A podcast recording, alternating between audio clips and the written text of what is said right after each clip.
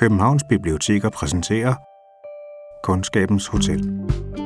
Velkommen til Kundskabens Hotel. Podcasten, der giver dig det bedste fra biblioteket. Eh bien, faites-le donc. Le tour du monde en 80 jours Oui. I året 1862 kastede Jules Verne i et øjebliks desperation manuskriptet til sin første bog i kaminen. Men hans hustru reddede det og sørgede for, at det kom til en forlægger. Allerede fra året efter, i 1863, begyndte udgivelsen af Jules Vernes enormt populære serie Voyage Extraordinaire, Ekstraordinære Rejser, hvor han med udgangspunkt i omhyggelig research af videnskabens opdagelser og fremskridt drømmer sig ud i farverige og hæsblæsende eventyr, der forekom ganske utrolige på sin tid, og i nogle tilfælde stadig gør det. Altså rejsen til jordens indre, altså det kan man jo ikke, eller vel? De ekstraordinære rejser tæller titler som ja, Rejsen til jordens indre, En verdensomsejling under havet og Jorden rundt i 80 dage, som er den rejse, vi tager på i dagens afsnit af Kundskabens Hotel. Det gør vi sammen med kulturmedarbejder, forfatter og historiefortæller Marie-Louise Cornelius. Hun har blandt andet genfortalt en række af verdens klassikere. Hun tager os med ned i en varmt belyst og bogduftende kælder på Islands Brygge Bibliotek. Skal lige lukke øjnene? Okay, vi lukker øjnene. Foran en høj bogreol hiver hun ned i evighedens port. Nej. Jo. Bogreolen viser sig på magisk vis at være en dør til et hemmeligt rum. Er sådan, vores biblioteker burde se ud, ikke? Vi sætter os ned i en rød veloursofa med en farverigt illustreret version af Jorden rundt i 80 dage ved hånden. Mm, yeah. Nå. Vi skal jorden rundt med tog, skib og på elefantryg. Gennem strabasser som ufærdige togskinner, faldefærdige broer og en indisk ceremoni med menneskeoffring. Og så skal vi tale om, hvorfor verdens særlige videnskabseventyr stadig holder i dag.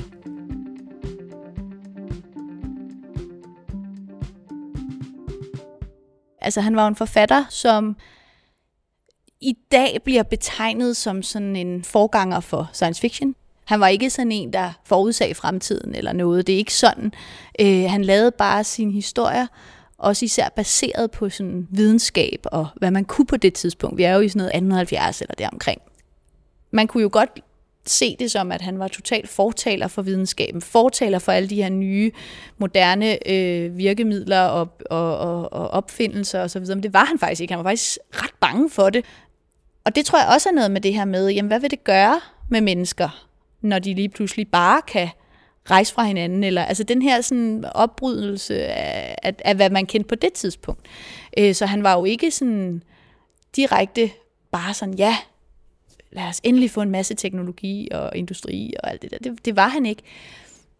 Men så fik han en forlægger, som øh, ligesom sagde, ah, vi skal lige have en lykkelig slutning, og nej, vi skal lige, og sådan noget. Og så, så blev han faktisk sådan lidt, hvad skal man sige, ikke omvendt, men, men, men hans bøger, hvad skal man sige, hylder jo et eller andet sted nogle videnskabelige øh, opdagelser eller måder, man kan gøre ting på. Ikke? Han skrev jo om de her videnskabelige ting, som også var spændende læsning. Altså, jeg har selv nu lige læst Ejsen til jordens indre, øh, og det handler jo om at simpelthen altså, vidderligt rejse ind, ind i jordens kerne. Hvad er der derinde? Det er jo også en sindssyg tanke, ikke? Og der er jo også rejsen til månen, den har jeg ikke læst, men, men det der med, at han har jo bare virkelig siddet og tænkt, okay, hvad, hvad ville være vildt, hvis man kunne det? Øh, og, og i rejsen til jordens indre drager de jo ned af en vulkan på Island og kommer op af Etna i Italien. Ikke? Men ved hjælp af videnskabelige ting, der kan i princippet lade sig gøre. Ikke? Det der med, at man vidderligt kunne rejse jorden rundt på 80 dage, det har jo også været fuldstændig, det kan ikke lade sig gøre. Øh, så på den måde altså, har han jo brugt de ting, der var blevet inspireret af dem, og har virkelig videns, gået videnskabeligt til værks.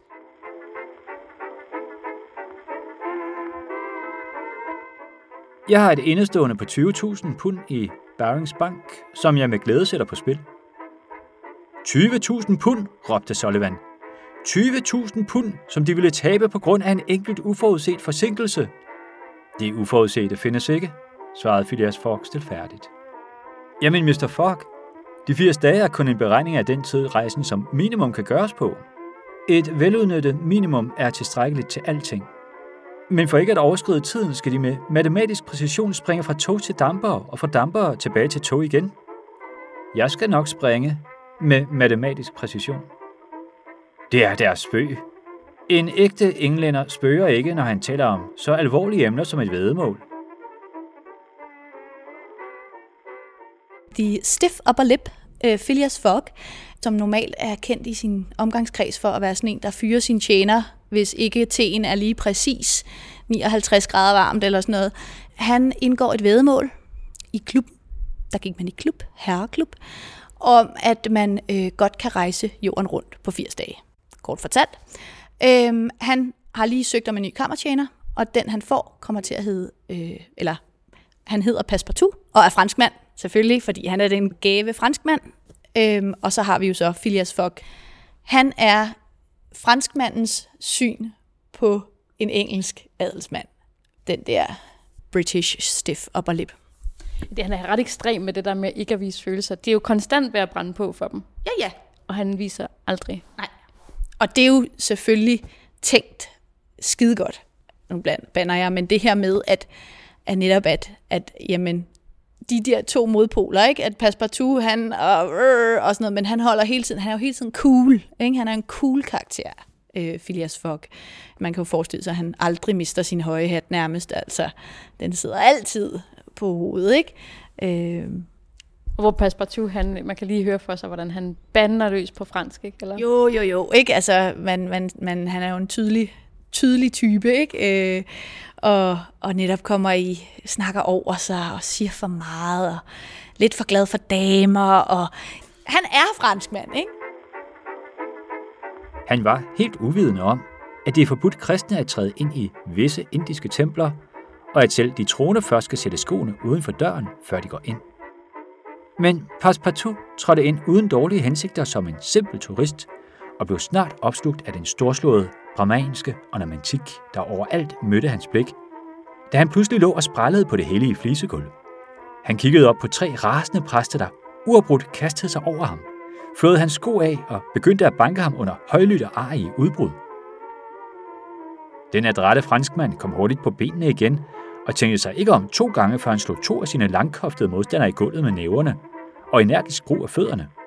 Hvorefter han styrtede ud af pagoden, så hurtigt som benene kunne bære ham, og han rystede snart den tredje præst af sig ved at blande sig med mængden på gaden. Og øh, de skal jo så simpelthen rejse, hvad skal man sige, hele jordkloden rundt. Øhm, og de starter med at rejse med tog fra England til øh, Frankrig. Og så er det jo altså også sådan, at der i øh, London har været et øh, bankrøveri, rimelig hæftigt bankrøveri, og derfor er der en, der følger efter dem, Mr. Fix. Og han øh, tror ligesom, at det er Phileas Fogg, der har gjort det.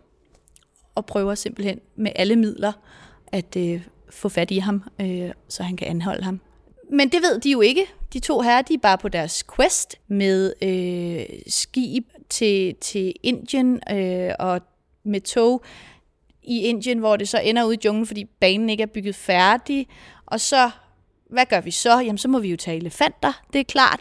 Øh, og det gør de så, og det er jo så der, at de øh, lige pludselig ser et optog, hvor at en ung indisk kvinde skal brændes levende på bålet, fordi hendes mand er død, og det er tradition, øh, så skal hun følge ham i døden. Det har hun ikke haft super meget lyst til, så de har givet hende en masse opium, for at hun ligesom makker ret. Denne kvinde var ung og lige så lys som en europæer. Hendes hoved og hals, skuldre, ører, arme, hænder og tæer var behængt med juveler og perler, med armbånd, øreringe og fingerringe, mens en guldbrimmet kjortel, dækket af en let musselinkappe, røbede omridset af hendes skikkelse. Vagterne, der ledsagede den unge kvinde, udgjorde en brutal kontrast til hende, bevæbnet som de var med sabler hængende ved siden og lange, damasserede pistoler, mens de bar et lig i en bærestol. Sammen med øh, en af de andre passagerer, der har været med på den her tur, og nu er med på elefanterne, øh, Sir Francis, så beslutter de sig så for at redde hende her, den stakkels kvinde, som er ved at blive brændt på bålet levende, bedøvet af opium. Imens de ligesom er, er ved at planlægge, og hvordan skal vi gøre, og øh, så videre, så øh, synes Passepartout simpelthen, at det sådan går for langsomt. Så lige pludselig, så øh, de her mennesker står jo rundt om det her bål, og det er meget, og lige pludselig så lyder der et skrig. Den gamle Raja var altså ikke død, siden han pludselig rejste sig, og som et genfærd tog sin hustru i armene og steg ned af ligebålet, omslynget af røgskyer, der kun gjorde skikkelsen endnu mere spøgelsesagtig. Fakirer og soldater og præster lå lamslået af skræk, med ansigtet ned mod jorden, og våvede ikke at hæve blikket og betragte dette under. Det livløse offer blev båret af stærke arme, der støttede hende, og som ikke så ud til at være tynget af hendes vægt. Mr. Fogg og Sir Francis stod ret op og ned. Parseren bøjede hovedet, og Passepartout var uden tvivl ikke mindre overvældet. Den genoplevede Raja gik hen til Sir Francis og Mr. Fogg og sagde abrupt, Lad os komme afsted. Det var selveste Passepartout, der havde snedet sig op på ligebålet mellem røgskyerne, og i ly af det stadig herskende mørke havde reddet den unge kvinde fra døden. Det var Passepartout, der med sit dristige skuespil var gået ud gennem mængden under den herskende redsel.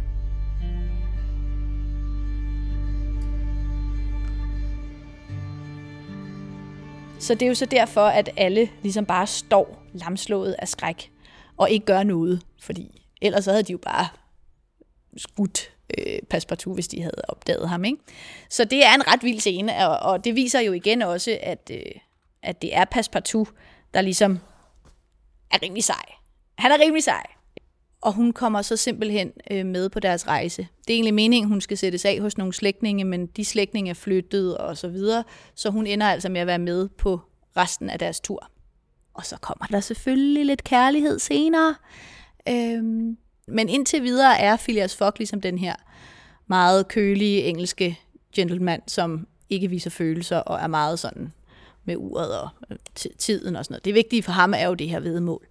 Ja, og så er det jo, de rejser. De er jo også i USA og kæmper mod indianere i toget. Og, og så er der jo så, jeg kan se her, du har i hvert fald her, ved broen netop, hvor de er i USA. Og, og de skal simpelthen over den her bro, men den er, den er, den er, altså den, den er fuldstændig faldefærdig. Altså, de vil øh, falde, altså toget kan ikke komme over. Så vil de falde i dybet. Med mindre, at man simpelthen bare begynder at sige for fuld fart. bare, bare gå amok. Bare kør stærkt. Lokomotivet udsendte en kraftig fløjten, og lokomotivføreren vendte dampstrømmen og bakkede toget over en kilometer, for ligesom en længdespringer at tage tilløb til et langt hop. Og med en ny fløjten begyndte han så at køre fremad. Toget øgede hastigheden, og dets fart blev hurtigt redselsvækkende. Der lød en langtrukken vinen fra lokomotivet, og stemplerne pumpede op og ned med 20 stød i sekundet. Det var som om hele lokomotivet, der for frem med en hastighed af 150 km i timen, næsten ikke rørte skinnerne overhovedet. Men knap var toget kommet over floden før broen, der var helt ødelagt, med et brag faldt sammen i floden ved Medicine Bow. Ja, man kan se det for sig. Det kan sagtens lade sig gøre, øh, hvis man lige regner rigtigt på et eller andet landmåling, og what det vindmåling, og I don't know. Øh, så det er også sådan virkelig dramatisk. Og så, så er det jo så også på et tidspunkt, at de slås mod øh, indianere eller sådan noget på det her tog og, og så videre. Ikke? Og i hele tiden er Mr. Fix jo efter dem. Her kommer lige en spoiler alert. Nu snakker vi om slutningen på historien, så hvis du ikke vil høre den, så skal du lige spole 5 minutter frem. Og så til sidst, da de ligesom nu er de i New York, de skal sejle til London, alt er godt, så er det så, at Mr. Fix han vil anholde Phileas Fogg. Og, øh, men luckily, så bliver det fundet ud af, at, øh, at han er fanget, ham der havde gjort det. Så er alt godt. Problemet er bare, at de på grund af alle de her forsinkelser jo kommer for sent til London. Tror de.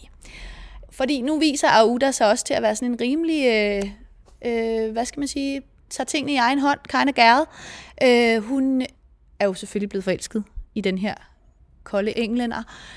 Og han har nok også lidt for hende, men det viser sig jo nu, at han er fattig som en kirkerotte, så der, han kan jo ikke give hende noget. Men der er det jo selvfølgelig, at hun viser, at hun er mega sej. Mr. Fogg, sagde Auda, i det hun rejste sig op og tog hans hånd. Ønsker de på samme tid en slægtning og en ven? Vil det have mig til hustru? Ved de ord rejste Mr. Fox sig også op. Der kom et uvandt skær i hans blik og en let skælven over hans læber. Auda kiggede ham ind i øjnene.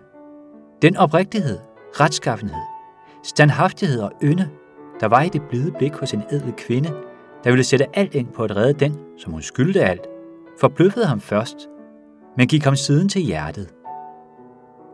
Han lukkede øjnene et kort øjeblik, som om han ville undgå hendes blik. Da han slog dem op igen, sagde han blot. Jeg elsker dem. Jeg vil alt, hvad der er helligt. Jeg elsker dem. Jeg tilhører dem.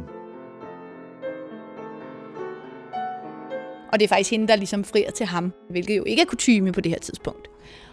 Og fordi hun gør det, så øh, får Passepartout noget med, at han jo ligesom har haft det her ur hele tiden, hvor de har været på London Time, og noget med, at han begynder at tænke, ho, Sunday, Monday, ho, der er et eller andet her. Og så finder han ud af, at de faktisk havde et helt døgn, fordi de har rejst med ekvator, eller I ved, hvad jeg mener, ikke? Men nu er der altså kun 10 minutter til, at vedmålet løber ud. Og så i slutningen er det jo selvfølgelig, man er i klubben, de står alle sammen, de fine herrer, og nej, nej, nej, han når det ikke, og så videre, og så videre. Og så kommer Phileas Fogg og klarer skærne og vinder vedmålet, og er så ikke længere øh, fattig som en kirkerotte. Og så siger Auda faktisk, at jamen, altså, hvis ikke, så skal du ikke, og, og sådan. Men det ender jo lykkeligt, og de får hinanden. Og det er også det. Det hele virker jo til at handle om den her rejse, og at han skal vinde det her vedmål. Men i virkeligheden er det jo en historie om en mand, der opdager, hvad, hvad der er vigtigt, og øh, oplever kærligheden. Phileas Fogg havde vundet sit vædemål og gennemført sin rejse jorden rundt på 80 dage. Den ekscentriske gentleman havde hele vejen udvist sine pragtfulde egenskaber, sindsro og præcision. Men hvad ellers? Hvad havde han egentlig vundet for alt sit besvær? Hvad havde han haft med hjem fra denne lange strapasserende rejse? Ingenting, siger du? Måske. Ikke andet end en fortryllende kvinde, som, hvor usandsynligt det end kan lyde, gjorde ham til jordens lykkeligste mand. Og ville du ikke rejse jorden rundt for mindre end det? Grund til, at jeg overhovedet har taget de her historier, det er jo fordi, jeg laver kultur for børn. Øh, og jeg har mit lille fortælle teater, som hedder Frøken Frikas. Klassikerkuffert hedder den her så, hvor jeg så som legefortælling genfortæller en verdensomsejling under havet, jorden rundt i 80 dage. Øhm, og det er for mig jo selvfølgelig fordi, at jeg synes, at de her historier har noget, øh, de, de klassikere, som ligger så meget grund for så mange andre historier. Og derfor skal de ikke glemmes, og man skal ikke glemme, hvor det kommer fra. Altså når Jakob Martin Strid laver den kæmpe store pære, og der er sjovt nok er et sømonster, øh, som er mekanisk, og i virkeligheden bor der en inde i det, og det ligner Nautilus. Det er fuldstændig den tanke. Så skal man jo på en eller anden måde vide det. Ubåden Nautilus er fra en verdensomsejling under havet. Altså, det er jo en reference, som jeg synes er vigtig. Øh, og det er derfor, vi skal læse dem i dag, fordi de ligger grund for så mange af vores fantastiske historier. Altså dem, der hører ind under det. Øhm, og det synes jeg er vigtigt. Og så er det nogle virkelig fede karakterer. Altså, jeg, sy- jeg synes i alle, ikke, altså især i de her to, det er helt klart de bedste. Øh, der er det nogle rigtig, rigtig fede karakterer. Og han, han hylder også den lille freak, eller den lille fantast, eller den nørden. Altså, han hylder nørden, også i Rejsen til Jordens Indre, hvor professoren han bare er psyko. Sådan, det skal jeg bare. Jeg skal bare til det der Jordens Indre, ikke? Øh, det, det er jo skattejæger, men, men det der med, at de, de ved noget. Vidende, altså det der med, at viden i de her bøger er fedt. Viden er godt. Viden er noget, man kan bruge. Viden er magt på den gode måde. Øh, det synes jeg godt, vi kunne give videre til vores børn, og det er faktisk ret fedt at vide ting. Altså, og man må godt være nørdet omkring det. fordi så øh, bliver du rigtig god. Altså det der med at blive sådan lidt specialist, det synes jeg, at han er fortaler for. Øhm, og det at gøre noget. Altså der er ikke nogen i hans bøger, der ligesom bare sådan ligger på sofaen. Eller sådan. Altså, de er alle sammen nogen, der vil noget. De har en drivkraft. De vil opdage noget. De vil bevise noget. De vil øh, lære noget. Øh, og det synes jeg er sindssygt vigtigt. Fordi det der er mange bøger, som måske ikke altså, går op i, men, men det er jo nærmest præmissen for de her. Fordi ellers var de jo aldrig kommet ud af stedet. Så havde han stadigvæk siddet og drukket sin 5 o'clock tea, som er en grad for kold, ikke? Du kan låne Jules Verne's Jorden rundt på 80 dage, en verdensomsejling under havet, rejsen til jordens indre eller nogle af alle de andre voyages ekstraordinære på Københavns biblioteker. Find dem på nettet eller spørg din lokale bibliotekar. Kundskabens Hotel er produceret af Københavns Biblioteker. Mit navn er Anne Jeppesen. Det var jo altså Passepartout, der reddede hende, ikke? Altså, Vores oplæser var Jakob Kær. fame tavligt. Vores kendingstrack er lavet af Euclid Elms. Vi brugte også nummeret April Showers af Eddie Elkins Orkestre, en drone af Blue Dot Sessions og Opus 118 anden sats af Brahms, spillet af Carlos Gardel. Un minimum bien employé suffit à tout. I starten spillede jeg også et lille klip fra en oplæsning af Le Tour de Mont en 87, altså bogen på originalsprog, produceret af Audiolyt. Og om lidt spiller jeg muligvis et lille klip fra den amerikanske komedie Young Frankenstein, som ligesom Islands Brygge Bibliotek har en magisk bogreoldør. Hvis du ikke allerede gør det, kan du abonnere på os i iTunes eller i din foretrukne podcast-app. Du kan også anmelde os, hvis du skulle få lyst. Det sætter vi som altid stor pris på, for vi vil så gerne nå ud til flere lyttere. Vi lyttes ved.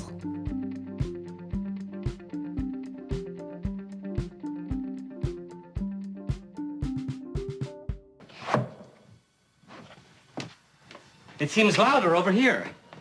Hand me that candle, will you?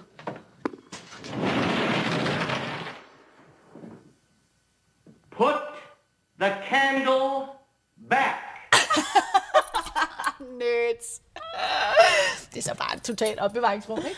But still.